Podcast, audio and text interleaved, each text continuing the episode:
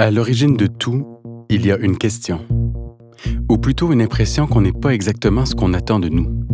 On se sent en décalage par rapport aux autres, et dans le creux de notre ventre, il y a comme un doute qui grandit et qui un jour prend toute la place. Et si j'étais pas comme les autres? Des fois, c'est un petit peu difficile de dire, bah, maintenant, je suis plus comme tu m'as connu il y a trois ans, je suis différent. Et euh, bah, des fois, euh, c'est un peu dur à comprendre ou à se faire accepter. C'était la première fois où j'étais intègre et j'étais Simon partout qui est le même. Partout, partout qui est le même. C'est tellement été libérateur et tellement, j'ai tellement été fier de, de ça.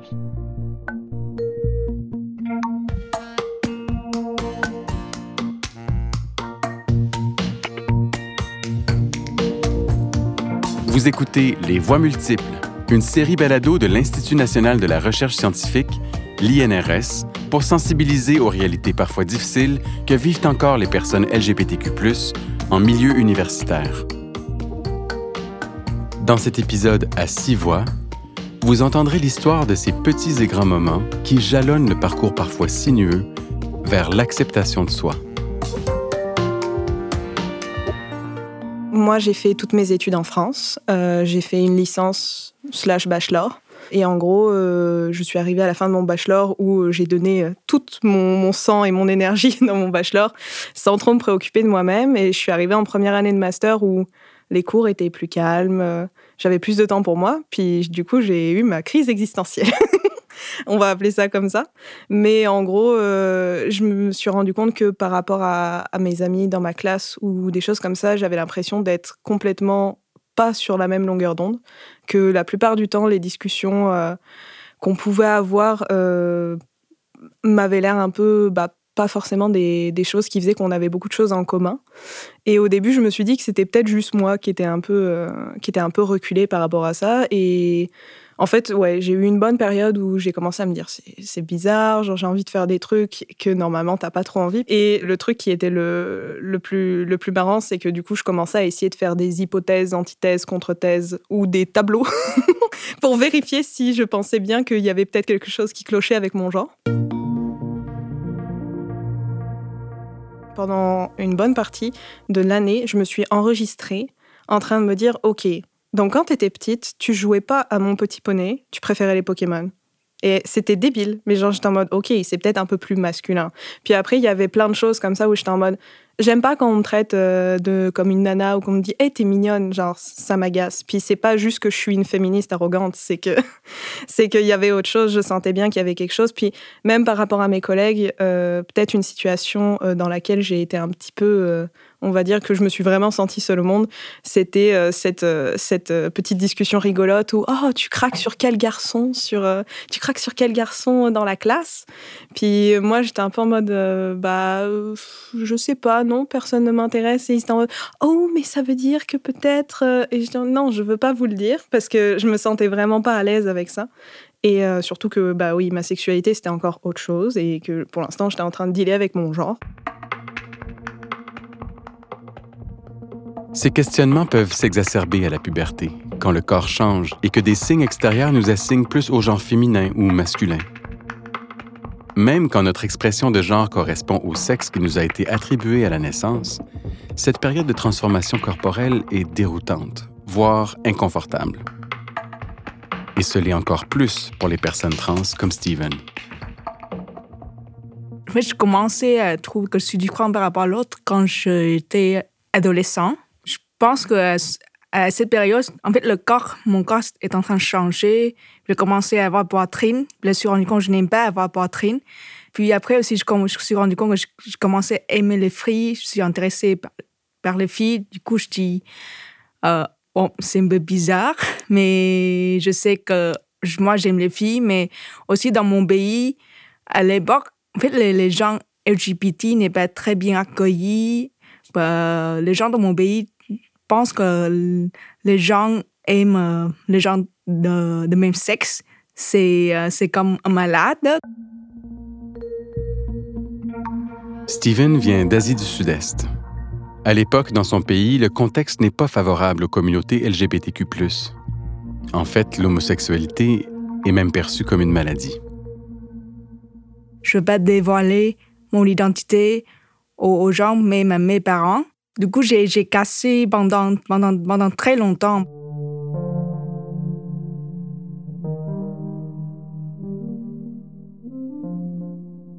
Qu'on soit dans un milieu super ouvert ou plutôt réfractaire à la différence, le moment où on n'est pas dans la norme peut être très déstabilisant. Géraldine et Mathilde se souviennent par où elles sont passées. Je suis née en France, euh, j'ai grandi à Paris dans une famille euh, relativement traditionnelle, même très traditionnelle et aisée.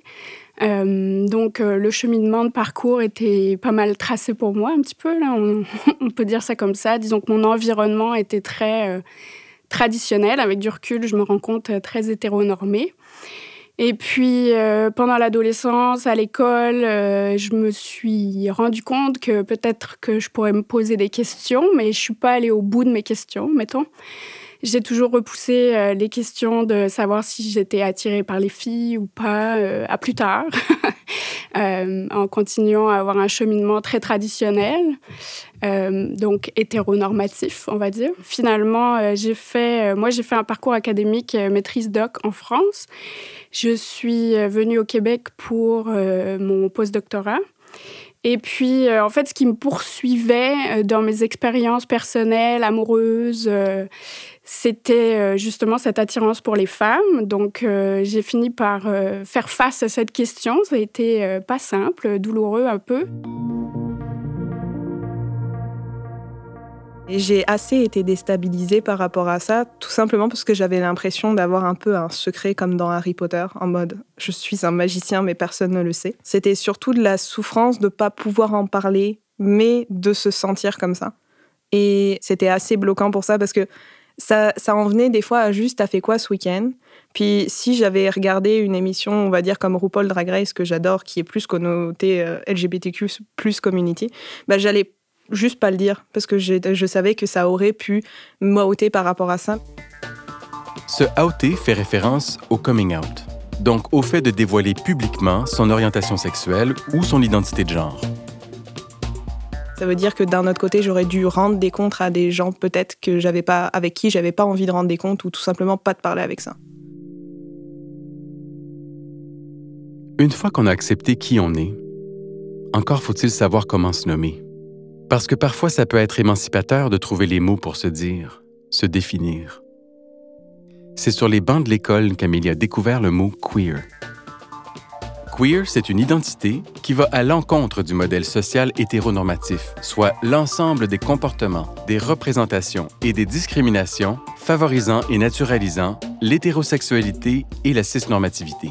La cisnormativité, c'est d'assumer que les gens sont cisgenres, donc que leur identité de genre correspond au genre qui leur a été assigné à la naissance. Le terme queer, qui était autrefois une insulte, a aujourd'hui été repris par les personnes des communautés LGBTQ comme symbole de contestation et d'autodétermination face aux standards sociaux en matière de genre et de sexualité.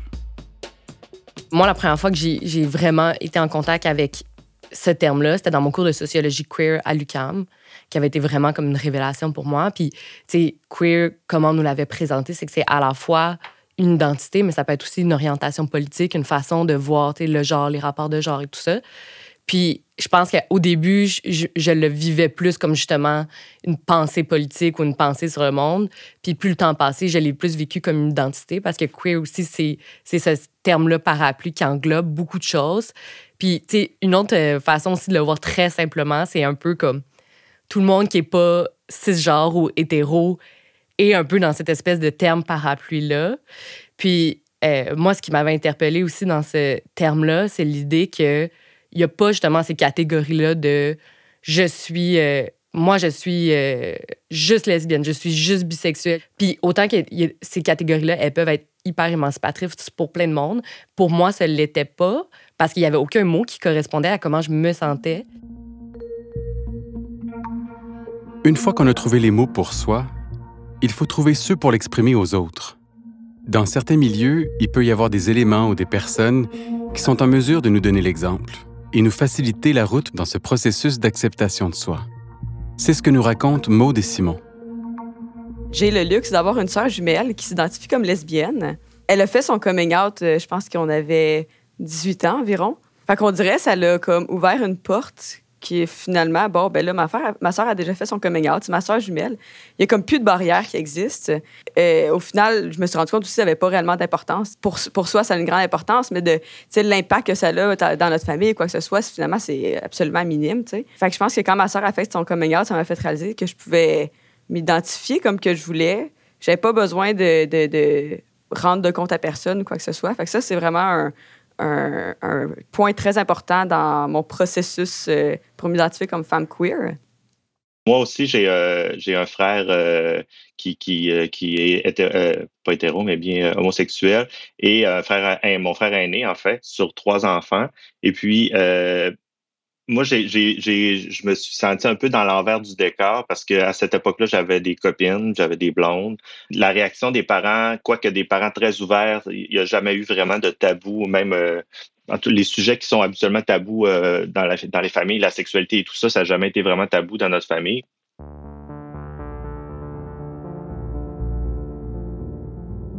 Par contre, à l'époque, euh, puis on parle de peut-être, euh, je sais pas, peut-être 15 ans de ça, euh, lorsque mon frère a fait son coming out un peu forcé parce que des rumeurs, parce que si et ça est arrivé, ben moi j'étais le petit garçon en arrière qui était pensait qu'il était hétéro, connaissait, avait une attirance pour les hommes quand même, mais se voyait pas en couple avec un homme, puis je voyais les discours des parents il choisit pas le chemin le plus facile, alors que c'est pas un choix, on le sait tout. Il, il choisit pas le chemin le plus facile.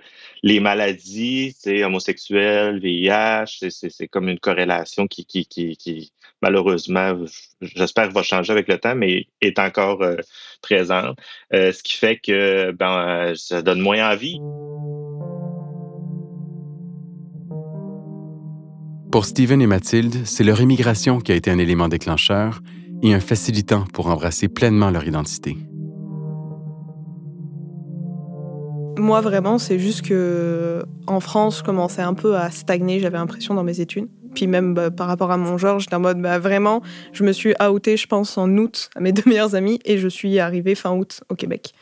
Donc euh, pour moi, c'était vraiment une, une, opportunité de, de, juste recommencer parce que c'est des fois un petit peu compliqué euh, quand, surtout que moi, de base, je viens d'une petite ville. Bah, petite ville, genre, c'est plutôt perdu, euh, c'est pas Paris, Et du coup, forcément, on, on, croise un peu tout le temps les mêmes personnes dans la ville, genre qu'on connaît depuis bah, le collège, le lycée. Se réinventer ou présenter une nouvelle version de soi à des gens qui nous connaissent depuis des années, ça peut être compliqué. Les gens s'accrochent parfois à une certaine version de nous, et souvent contre notre gré. C'est vrai que cette immigration, moi, ça m'a permis de m'ouvrir sur ça, puis euh, d'être plus sûre sur moi-même. J'y travaille toujours, mais après, mon but, c'est forcément de rentrer en France, puis de le dire à tout le monde. Après, voilà, c'est, je pense que ça m'aide vraiment d'être ici, puis de, de pouvoir vivre comme ça, dans le sens où ça peut donner le courage pour après, pour dire euh, bon, papa, maman, j'ai quelque chose à vous dire.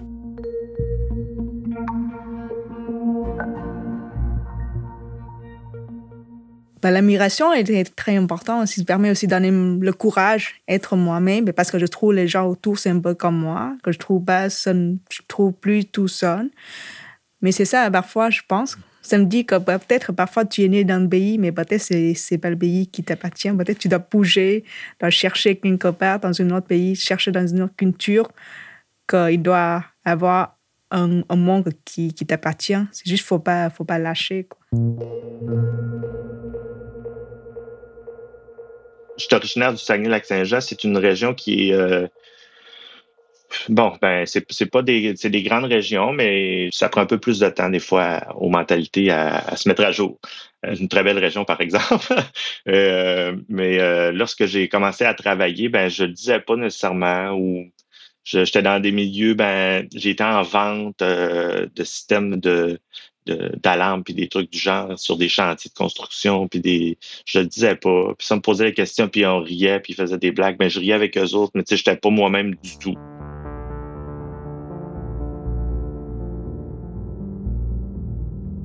à un moment donné, il y a comme eu une coupure, ben pas une coupure, mais une clarté dans ma tête qui me dit, ben qu'est-ce que tu veux? Là, maintenant, tu as vraiment le choix, alors que je l'avais avant, mais dans ma tête, non.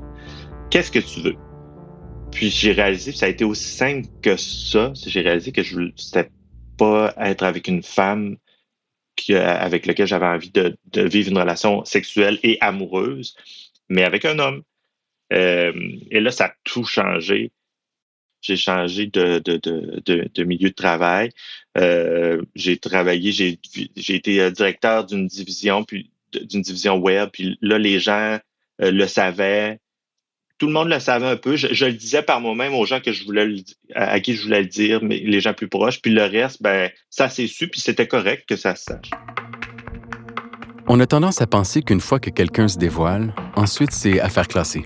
Mais il faut se rappeler que pour bien des membres des communautés LGBTQ, il n'y a non pas un dévoilement, mais des dévoilements. C'est un processus continu. À chaque fois qu'on arrive dans un nouveau milieu ou qu'on rencontre de nouvelles personnes, c'est à refaire coming out a recommencé. Quand j'ai eu mon poste de prof euh, à l'INRS en 2012, ben en fait, j'ai pris une décision personnelle. Euh, j'ai encore du mal à me souvenir pourquoi, comment, etc. Mais en fait, euh, j'ai arrêté de me cacher. Donc, c'est la première fois que dans un contexte professionnel, j'ai dit à mes collègues proches, là, les gens avec qui je travaille, euh, je lunch le midi, ou tu vois, des gens avec qui je peux avoir euh, une relation un peu plus amicale que professionnelle, de, dire euh, franchement avec qui je vis et quelles sont mes, mes occupations en dehors du travail. Donc ça, ça a été quand même un grand cap. Et puis depuis, bah, il y a une prise de, confiance. Euh, il y a l'éternel coming out avec euh, mon équipe, qui est toujours aussi un peu, euh, un peu particulier, parce que les équipes dans les labos, ça change. Là. C'est toujours un questionnement. Donc il y a toujours ce coming out qui revient dans différents contextes, etc. Mais au fur et à mesure des années, on prend confiance en ça. On, arrive avec son identité. Ça fait des fois un peu encore battre le cœur un peu plus fort que d'habitude.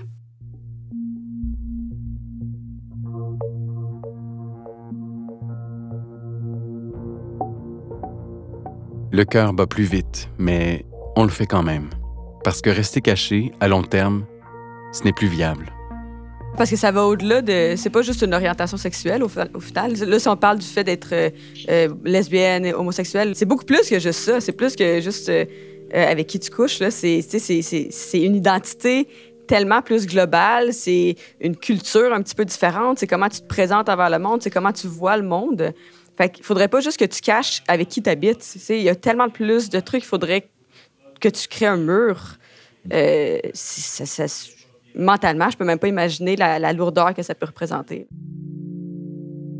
Se dire à haute voix aux autres et l'assumer, c'est révolutionnaire. Ça a tout changé dans ma capacité à être moi-même dans mon milieu professionnel. C'est sûr que ça faisait quand même deux, trois ans que je vivais des choses sans en parler dans, un endroit où tu passes clairement le, plus de temps, de, presque le plus de temps de ta vie, là, les labos. Euh, avant ça, moi, j'avais un poste d'associé de recherche et donc euh, je, trouvais que c'était compliqué quand même de ne pas partager ces aspects plus privés avec les gens. Souvent, on va prendre un café, euh, on discute, on parle de nos fins de semaine. c'est, des choses qui, se font. Les gens parlent de leurs trucs. Fait que là, souvent, bah, au lieu de pas répondre ou rien dire, tu as, quand même envie. Moi, j'aime bien parler avec les gens. Donc, envie de, de, partager, mais en fait, euh, tu le fais pas parce que tu as peur de la réaction ou que tu veux pas, tu veux pas changer les, choses telles qu'elles sont, etc. Donc, euh, le fait de pouvoir justement me libérer par rapport à ça, ça c'est comme si tes épaules se baissent puis tu es moins sous pression en permanence. Donc, euh, il y a une forme de liberté qui est, qui est importante. Dans un monde hétéronormatif avec des catégories plutôt strictes pour différencier les individus, ça peut être épuisant de naviguer à l'extérieur de ces catégories. Et en tant qu'allié, on se doit de soutenir ces personnes, de faire preuve d'effort et d'ouverture pour accueillir et s'intéresser à ces identités multiples. C'était Les Voix multiples, une initiative de l'INRS visant à sensibiliser le milieu universitaire aux enjeux des personnes LGBTQ Merci aux participantes et participants de cet épisode, Amélie, Géraldine, Maude, Mathilde, Simon et Steven. Écoutez les autres épisodes de la série sur le site inrs.ca et sur les différentes plateformes d'écoute. Ce balado est une production de l'INRS en collaboration avec Récréation. À la réalisation, Soraya Elbekali. Musique originale et animation, Antoine Bédard. Montage, Emma Bertin. Enregistrement et mixage, Studio Bulldog. Le projet est rendu possible grâce au soutien financier du ministère de l'Enseignement supérieur.